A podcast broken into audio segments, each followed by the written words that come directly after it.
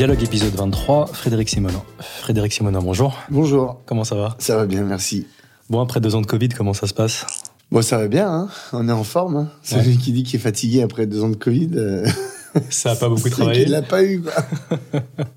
Comment ça s'est passé en cuisine, euh, au niveau de la restauration? Comment, c'est... comment vous avez vécu cette crise en fait? Non, C'était quand même compliqué. C'était compliqué parce que bah, quand c'est arrivé, c'est arrivé assez brutalement. Arrivé un petit peu les prémices au, au niveau des informations.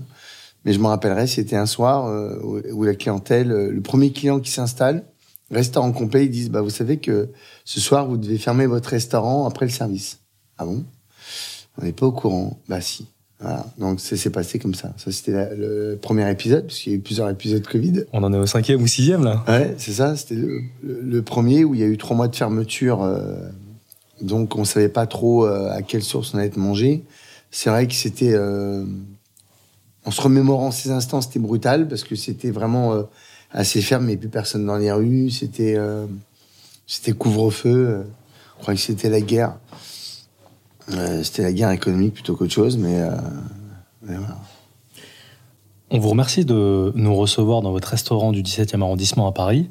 C'était pas prédestiné tout ça. Non, Est-ce que vous pouvez nous parler de votre parcours et surtout de là où vous venez? Waouh! Ah, Mon parcours, il est long. Je raconte tout depuis le départ. Bien sûr. Euh, j'ai grandi en banlieue parisienne.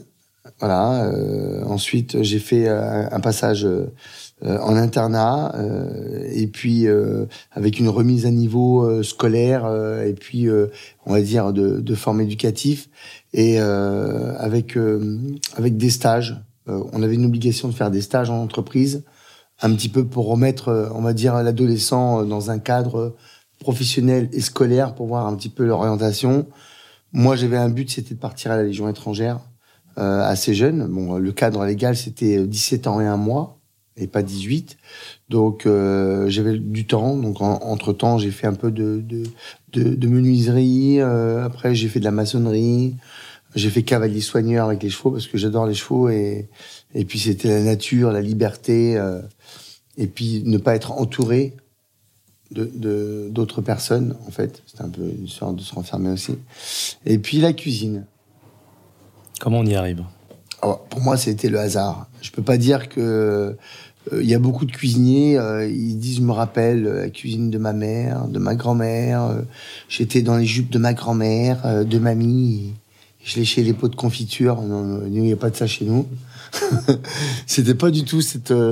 J'aurais aimé d'ailleurs hein, vivre cette vie-là, mais c'était pas du tout ce, ce cas de vie.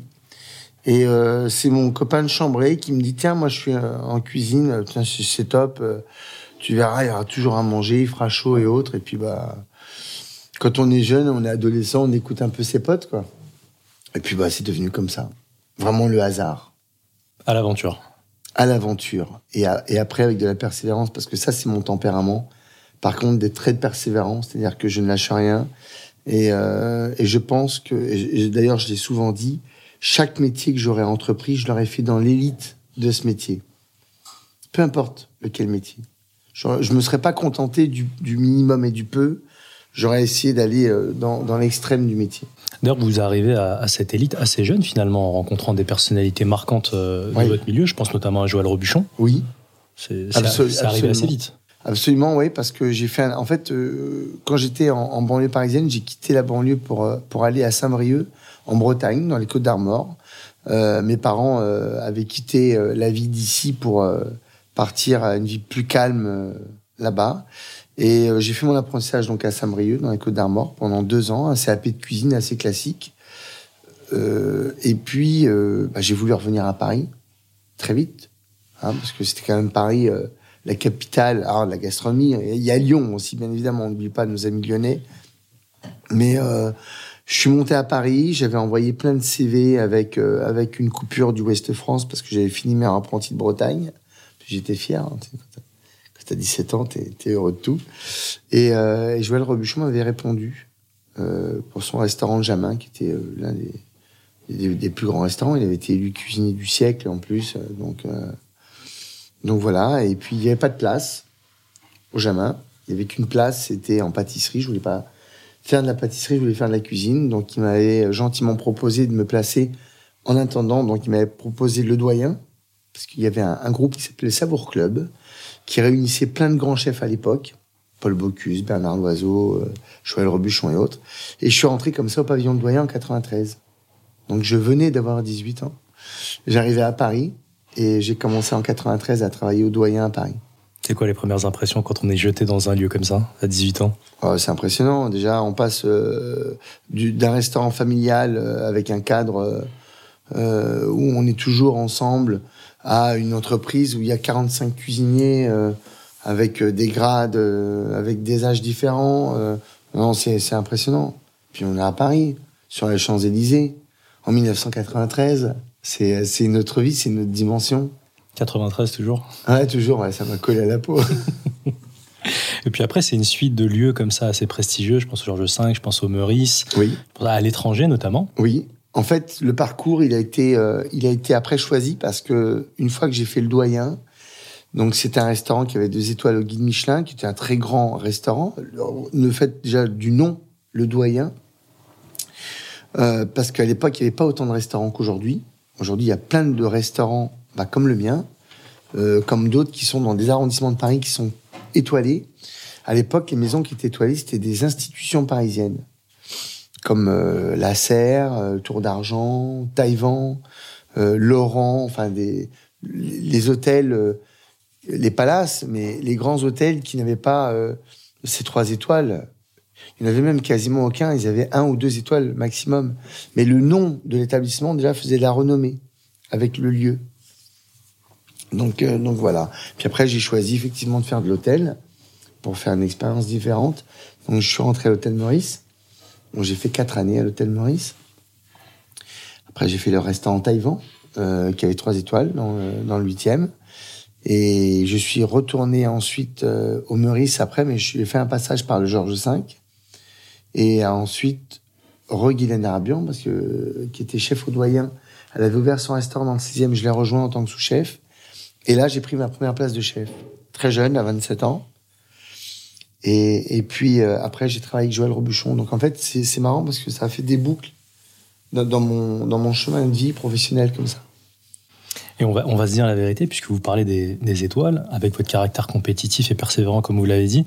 Est-ce que c'est quelque chose à, laquelle on pense, euh, les étoiles, comme un petit peu, je sais pas, certains acteurs pensent aux Oscars, ou est-ce qu'on s'en fout? Alors, moi, je m'en fous pas. Euh, et en même temps, euh, quand je suis arrivé au doyen, les étoiles Michelin, je ne savais pas. Enfin, on, savait, nous, en tant que jeunes cuisiniers, par exemple, qu'il y avait les restaurants. La haute gastronomie, c'était les restaurants qui étaient étoilés au guide Michelin. Ça, on le savait. Mais euh, nous, à l'époque, il y avait un, un, book qui s'appelait le Botin Gourmand, qui n'existe plus, qui était un guide culinaire aussi, où il y avait toujours des étoiles, des notations sur le restaurant, des commentaires et autres. Et on se référait un peu à ça. Et, euh, et c'est vrai que, comme je dis, le nom d'un restaurant faisait la notoriété. Alors après, il y a eu la starisation plus tard avec les étoiles Michelin, mais c'était pas pareil. J'ai eu la chance d'être euh, entre deux, deux feux, c'est-à-dire l'avant et aujourd'hui, qui est complètement différent. Le Michelin, quand il sortait à l'époque, on savait qu'à telle date, le guide Michelin sortait, donc on allait dans une librairie l'acheter, on allait au Virgin Megastore l'acheter, et on découvrait si on était étoilé ou pas. Aujourd'hui, maintenant, il y a une mise en scène, il y a une communication avant, il y a une communication pendant, il y a c'est théâtral, c'est les Oscars. Effectivement, c'est ça. C'est les Oscars aujourd'hui. On appelle les chefs sur un plateau, les étoiles et tout, tout le monde est sous les spots. C'est assez frappant. D'ailleurs, en, en, préparant cette émission, j'ai fait quelques recherches. Il y, a une, il y, a une, forme de starification ou d'artification de la gastronomie. Oui. C'est-à-dire que les plats sont présentés comme des œuvres d'art, oui. les chefs sont devenus des stars. Oui. Est-ce que ce mouvement-là, qu'est-ce que ça vous évoque? Bah, Moi, je suis pas devenu une star. Je suis toujours resté le même depuis que j'ai commencé le métier. Et ceux qui me connaissent se diront aussi. Alors peut-être parce que moi, ils ont pas envie de me stariser. Euh, mais à la limite, ça me va bien parce que je préfère être dans le vrai, je préfère être dans l'institutionnel, dans le collégial, dans, dans... moi quand je parle de transmission, je suis pas là euh, en train de raconter des histoires de transmission. C'est-à-dire de la vie que j'ai eue, du parcours que j'ai eu, des rencontres que j'ai faites, ça m'a forgé et, euh, et j'aime à me dire que on a une mission. Alors chacun a sa mission dans son dans sa vie personnelle, professionnelle. Moi, je sais que j'en ai j'en ai vraiment une. J'ai pas envie d'être propulsé comme star Euh, et puis d'ailleurs, je me le prétends pas être du tout. Euh, et puis après, laisser tomber. Je préfère vraiment me dire, tiens, euh, Simonin, il a été durable sur 70 ans de sa vie. Et le mec, il était présent, il était là, quoi. Voilà, moi, c'est comme ça que je conçois les choses. Mais effectivement, il y a une stérilisation. Aujourd'hui, on fait Top Chef. Voilà, c'est, c'est, ouais, c'est Top Chef, quoi. C'est-à-dire que le gars, il a 23 piges, on va le dire c'est un Top Chef. Sauf que le problème, c'est que pour moi, euh, et c'est Jacques Maximin, pour moi, l'un des plus grands cuisiniers, qui dit euh, où commence la, connaissance et où elle se termine à cet âge-là. Donc on, on, apprend toujours, à n'importe quel âge on apprend. Même au bout de sa vie, on apprend. On va apprendre d'un jeune qui va, qui va sortir, par exemple, un mot moderne qu'on ne connaissait pas dans un, un langage. Ah bah tiens, je... Alors c'est pareil avec le métier, quoi. C'est la transmission du savoir, c'est tout ça, c'est des valeurs qui sont importantes. Si on vous appelait pour une émission de télé ou non, comme ça j'ai déjà refusé Top Chef. On m'a appelé plusieurs fois, j'ai déjà refusé. Pour ces raisons-là, justement. C'est pour des raisons qui m'appartiennent. C'est bien ce qu'ils font. Ça a médiatisé, c'est top, c'est magnifique. Mais c'est pas du tout, euh, c'est pas mon éthique.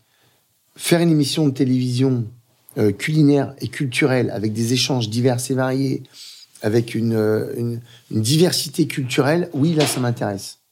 Voilà, me dire qu'il y a un jeune de banlieue euh, qui vient euh, des courtières, qui a galéré, euh, qui se sent pas bien dans sa peau parce que il se sent pas en France chez lui, parce que quand il rentre chez lui, il se sent pas bien non plus, qu'il sait pas euh, comment il va se construire, il va se bâtir, qui veut parler de cuisine, qui veut, eh ben ouais, ça, ça m'intéresse. là, il y a du vrai, quoi, il y a de l'histoire, mais pas du blabla où on court et puis qu'on fait du cinéma, ça, ça m'intéresse pas. Le vrai, c'est aussi, on, on, en discutait en aparté avant de commencer cette émission, c'est l'artisanat. Oui. C'est pas faux de dire que vous êtes meilleur ouvrier de France, vous êtes un artisan oui. en fait. Alors, je suis un artisan et je me revendique comme un artisan, absolument, parce que je suis, je suis un cuisinier. Donc j'ai appris sur le tas et je continue d'apprendre toujours. Et on travaille de nos mains, en fait. On... Alors c'est vrai que on transforme, on modifie, on, on fait des choses euh, parce que maintenant il y a quand même une source d'inspiration qui est, qui est énorme. Les réseaux sociaux, Facebook, Instagram, les livres de cuisine. les livres de cuisine avant, on n'avait pas de photos. Alors ça fait un peu ancestral, mais c'est vrai, certains livres de cuisine euh, qui étaient publiés, il y avait la recette, mais il avait pas de photos. Aujourd'hui, on a Insta, on prend une photo, on diffuse, on se dit, ah bah tiens, il y a du graphisme, ah oui, bah tiens, si je faisais ça comme ça, parce que j'ai oublié que, je l'ai fait, mais j'ai oublié que c'est vrai ce taillage-là, ou pourquoi j'ai pas présenté comme ça. Donc ça remet au goût du jour quand même la créativité, en fait. Et on se disait également, avant de commencer, ce dont vous êtes assez content de l'évolution des choses, c'est que les métiers de l'artisanat, oui. les métiers manuels dans ce domaine-là, ont été extrêmement revalorisés oui. depuis une vingtaine, trentaine d'années. Oui, oui, absolument. Bah, on... Fut un temps quand on était cuisinier. Oui, c'est ça. On... Ah bah oui, c'était, euh, on, est, on est tout jeune, on est sorti en boîte de nuit, on a rencontré des gens, c'était très éclectique. Et puis on arrive d'un coup, euh, qu'est-ce que tu fais comme métier? Je suis cuisinier. Ah, t'es cuistot ah là, ça casse tout de suite le, le truc. C'est-à-dire que c'était, c'est le mec qui, qui avait rien, quoi. C'est que t'avais pas d'argent. tu travaillais, tu sentais le graillon, c'était comme ça. Mais, mais c'est vrai. Mais c'est vrai, c'était ça. Moi, souvent, je me rappelle, on me disait, t'es cuistot. Je dis, non, non, je suis cuisinier dans un grand restaurant. Donc, tu sais, il fallait te justifier de ce que tu faisais pour pas te sentir euh, dévalorisé, en fait. Et est-ce que vous sentez que le regard des gens, il a changé sur vous? Oui, alors pas, sur moi spécialement, parce que moi, les gens, quand ils me regardent, ils se posent des questions sur moi, mais, mais euh, oui, le regard a changé, et on le voit d'ailleurs, euh, on va prendre le chef Maurice Sacco, euh, euh, qui a fait Top Chef et qui est devenu une star aujourd'hui. Il n'y a pas que lui, euh, Cyril Lignac. moi, Cyril, moi, je suis, tout le monde au début le, le, le vannait, tout le monde était en train de le jalouser, quoi. Mais aujourd'hui, Cyril Lignac est devenu une star et, et il fait de l'argent, et tant mieux pour lui, quoi. Il est entré dans le mainstream. Ah oui, mais moi je suis content pour lui.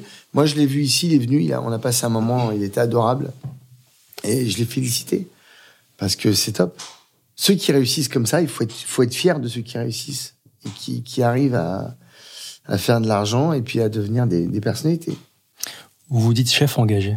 Oui. C'est quoi un chef engagé? Eh ben c'est ce que j'ai dit tout à l'heure. Je suis engagé, c'est-à-dire que moi je lâche rien. C'est, euh, je suis engagé dans des associations déjà pour commencer.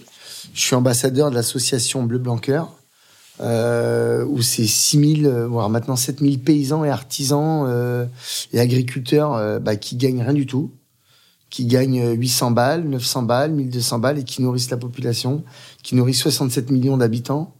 Donc, euh, pour moi, ça, c'est des gens de valeur.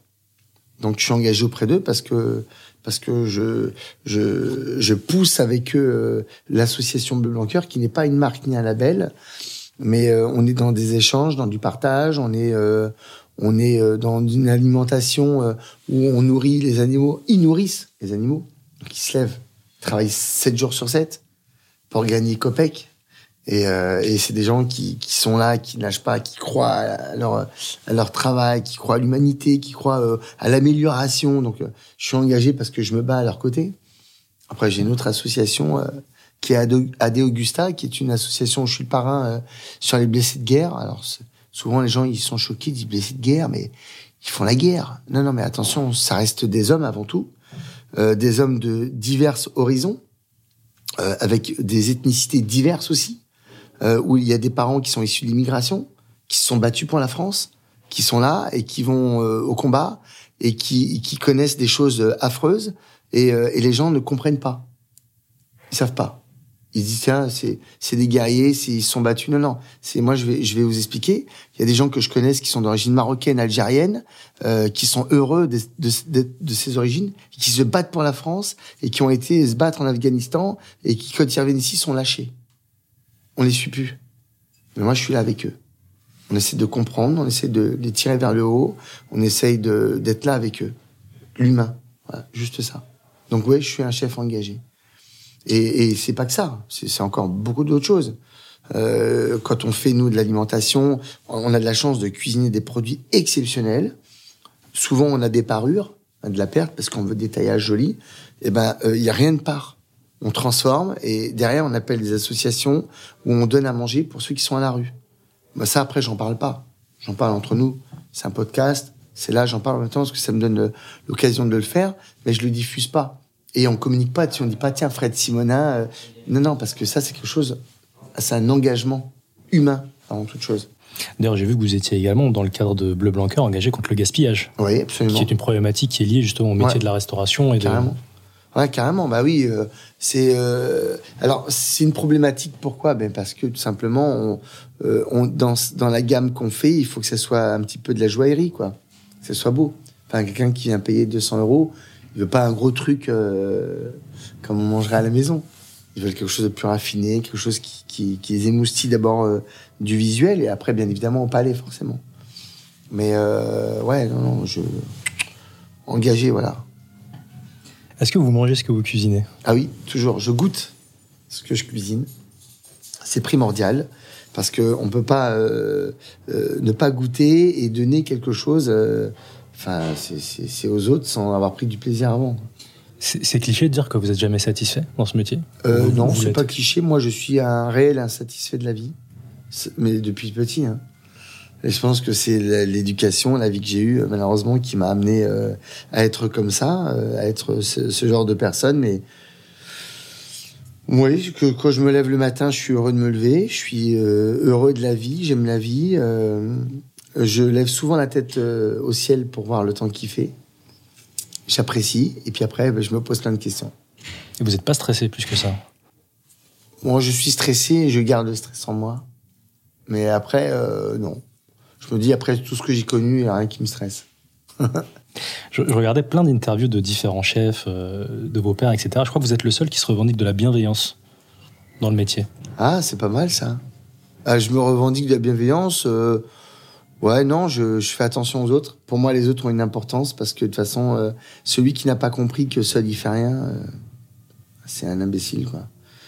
On construit avec les autres, on bâtit avec les autres, et puis on, bâtit dans un bien commun, quoi. C'est-à-dire que c'est ce que souvent les, les, les politiciens ont oublié, c'est qu'ils sont très personnels et individualistes sur, sur une campagne électorale. Ils flattent, ils flattent les autres avant, ils font leur truc. Alors après, faut pas être non plus que critique, c'est souvent aussi euh, euh, les autres après derrière leur mettre des bâtons dans les roues, ils ne suivent pas. Mais moi, quand je fais quelque chose, je pense pas à maintenant, je pense pas à moi, je pense à dans 25, 30, 40 ans. Qu'est-ce qui va se passer après? C'est ça normalement euh, la vie. D'ailleurs, même politiquement, entre guillemets, même en, oubliant la campagne présidentielle, on n'a jamais autant parlé de, de nourriture, de gastronomie et de ce que c'est que la bonne gastronomie. Ouais, Qu'est-ce que ça vous évoque? Bon, non, c'est euh, tout le monde aime bien manger. Hein. Après, euh, dans la politique, euh, ils, aiment bien manger. Ça reste des humains comme tout le monde. Hein. Ça aussi, hein, il faut pas non plus l'oublier parce que souvent on dit bah tiens les mais non, non, ils aiment bien manger. Tout le monde aime bien manger. Mais qui n'aime pas bien manger en finalité? C'est c'est c'est chacun a un souvenir euh, euh, de sa maman qui fait à manger, pour certains, des grands-parents, euh, d'un repas chez des amis. on en parlait, la nourriture rassemble. C'est le langage universel. Ouais, d'ailleurs, c'est pour ça que je me présentais aux élections présidentielles. Et après avoir levé les yeux vers le ciel le matin, ça ressemble à quoi une journée type pour Frédéric Simonin Alors, une journée type, c'est on arrive au travail, on est content, on sourit, on voit si le, personnel euh, qui sont mes collaborateurs, parce que je suis un patron qui réagit un peu différemment, je suis un chef patron. Et en même temps, je suis un peu comme le capitaine d'une équipe de foot. Euh, donc euh, j'ai besoin d'eux, ils ont besoin de moi. Donc euh, et on n'est pas dans du blabla, on n'est pas dans du cinéma ici. on est vraiment dans ce dans cette situation. Et moi, c'est important que les gens qui sont là se sentent bien et que je les ressente humainement et dans leur âme. C'est étrange, hein mais je ressens les gens. J'ai besoin de me sentir en confiance pour pouvoir leur donner. Et puis, et puis pouvoir être un vrai manager c'est un manager. il faut parler de ce mot-là, quoi. C'est, c'est management. Mais pour, ils ont besoin d'un mec comme moi. Et j'ai besoin d'eux. Voilà, c'est tout. Donc ça commence comme ça le matin. Ça commence, il n'y a, pas, y a pas de faux semblant. Je vois tout de suite s'il y en a un qui a passé une mauvaise nuit, fatigué. Je balance une petite vanne, je taquine un peu pour voir si je vais le faire sourire. Et je sais que je vais pouvoir, euh, on va pouvoir y aller, quoi. Parce que c'est un métier est dur. On est là du matin, 8h15 le matin on réceptionne la marchandise, on regarde la qualité des produits, on fait des mises en place, on court après le temps. Souvent, on n'en parle pas. On parle tout le temps de oh oui, alors moi j'ai constitué un plat comme ça avec des aliments. Ouais, c'est super, c'est ton métier. Donc euh, si tu le fais pas, c'est un peu dommage. Donc euh, on court après le temps. On sait qu'à midi la clientèle va être là. Il faut leur donner du vrai. Il faut leur donner euh, du bon. Il faut qu'on fasse des choses qui soient. On fait on fait du frais. Tous les jours ici, c'est 24 heures, maximum 48 heures de frais dans notre, dans notre cuisine. Donc, il faut qu'on fasse les choses bien. Être en place, être sur les starting blocks, en fait, tout le temps. En fait, c'est ça. Euh, c'est ça le plus dur. Et donc, on doit euh, aujourd'hui penser à des plats euh, auxquels les gars vont pouvoir être très très rapides dessus, pouvoir les exécuter avec une constance et une régularité, de manière à ce que ça soit toujours bon, beau, bien réalisé. Et surtout qu'on soit dans le vrai. Que le client, bah, quand il vient, il, paye, il veut quelque chose, il a, il a quelque chose qui, qui, bah, qui, va lui évoquer ce qu'on lui a dit, quoi. La vérité.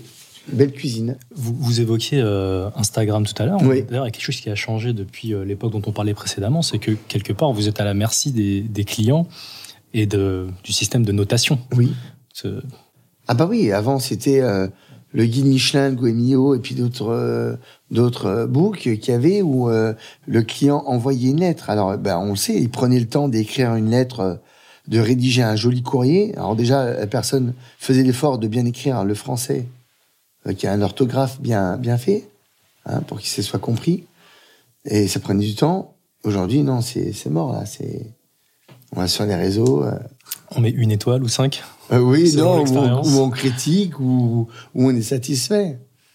Ah bah, mais c'est ça aujourd'hui. Le monde est comme ça. C'est le monde est exposé tout de suite à une information qui qui, qui peut détruire comme mettre euh, en haut.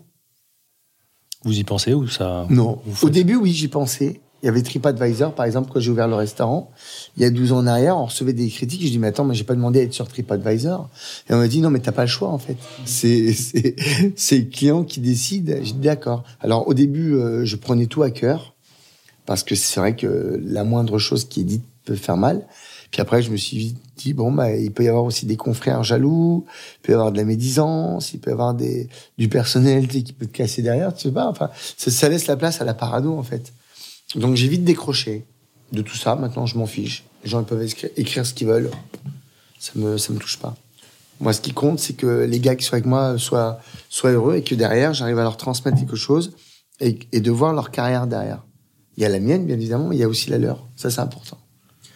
Il y a un concept qui revient souvent aussi dans votre métier, c'est, je voulais en parler, le bio. Oui. C'est quoi? Est-ce que c'est un concept nécessaire? Est-ce que c'est fourre-tout? Est-ce que on sait plus ce que ça veut dire Non, c'est pas que c'est pas que c'est un concept, c'est qu'aujourd'hui il faut faire de, il faut faire de l'argent, du fric, et donc tout est bon pour faire de l'argent, tout. Et, et ce qu'on n'a pas compris, euh, enfin ce que certaines personnes n'ont pas compris, c'est que il y a eu un temps, il y a eu la vie avant nous, il y aura eu, il y aura la vie après nous, et que on, on surfe sur des des, des des des choses pour remettre à la tendance et faire de l'argent. Le bio, c'est quoi?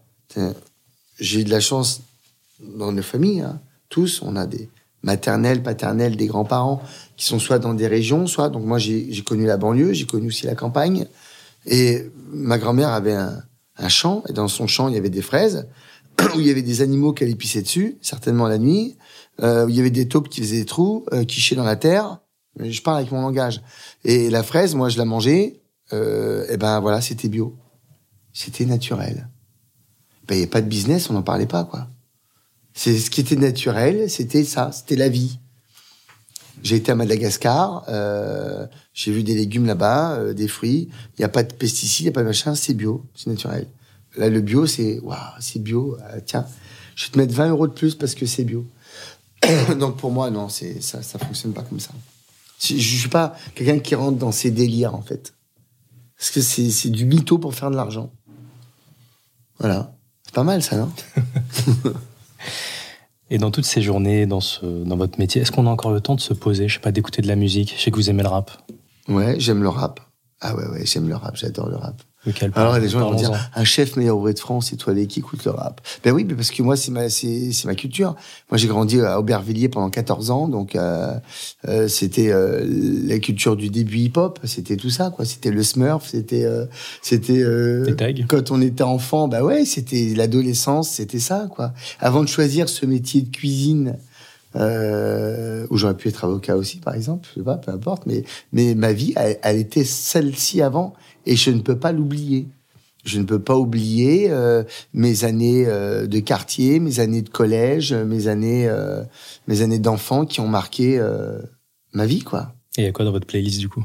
Ah ouais, euh, dans ma playlist, non, mais maintenant, euh, j'écoute un peu des rappeurs tendance, mais, mais j'écoute en fait tout comme musique. Faut savoir, j'ai même du rail, je m'écoute du rail, je m'écoute plein de musique, je m'éclate. C'est la musique, ça, ça te transcende.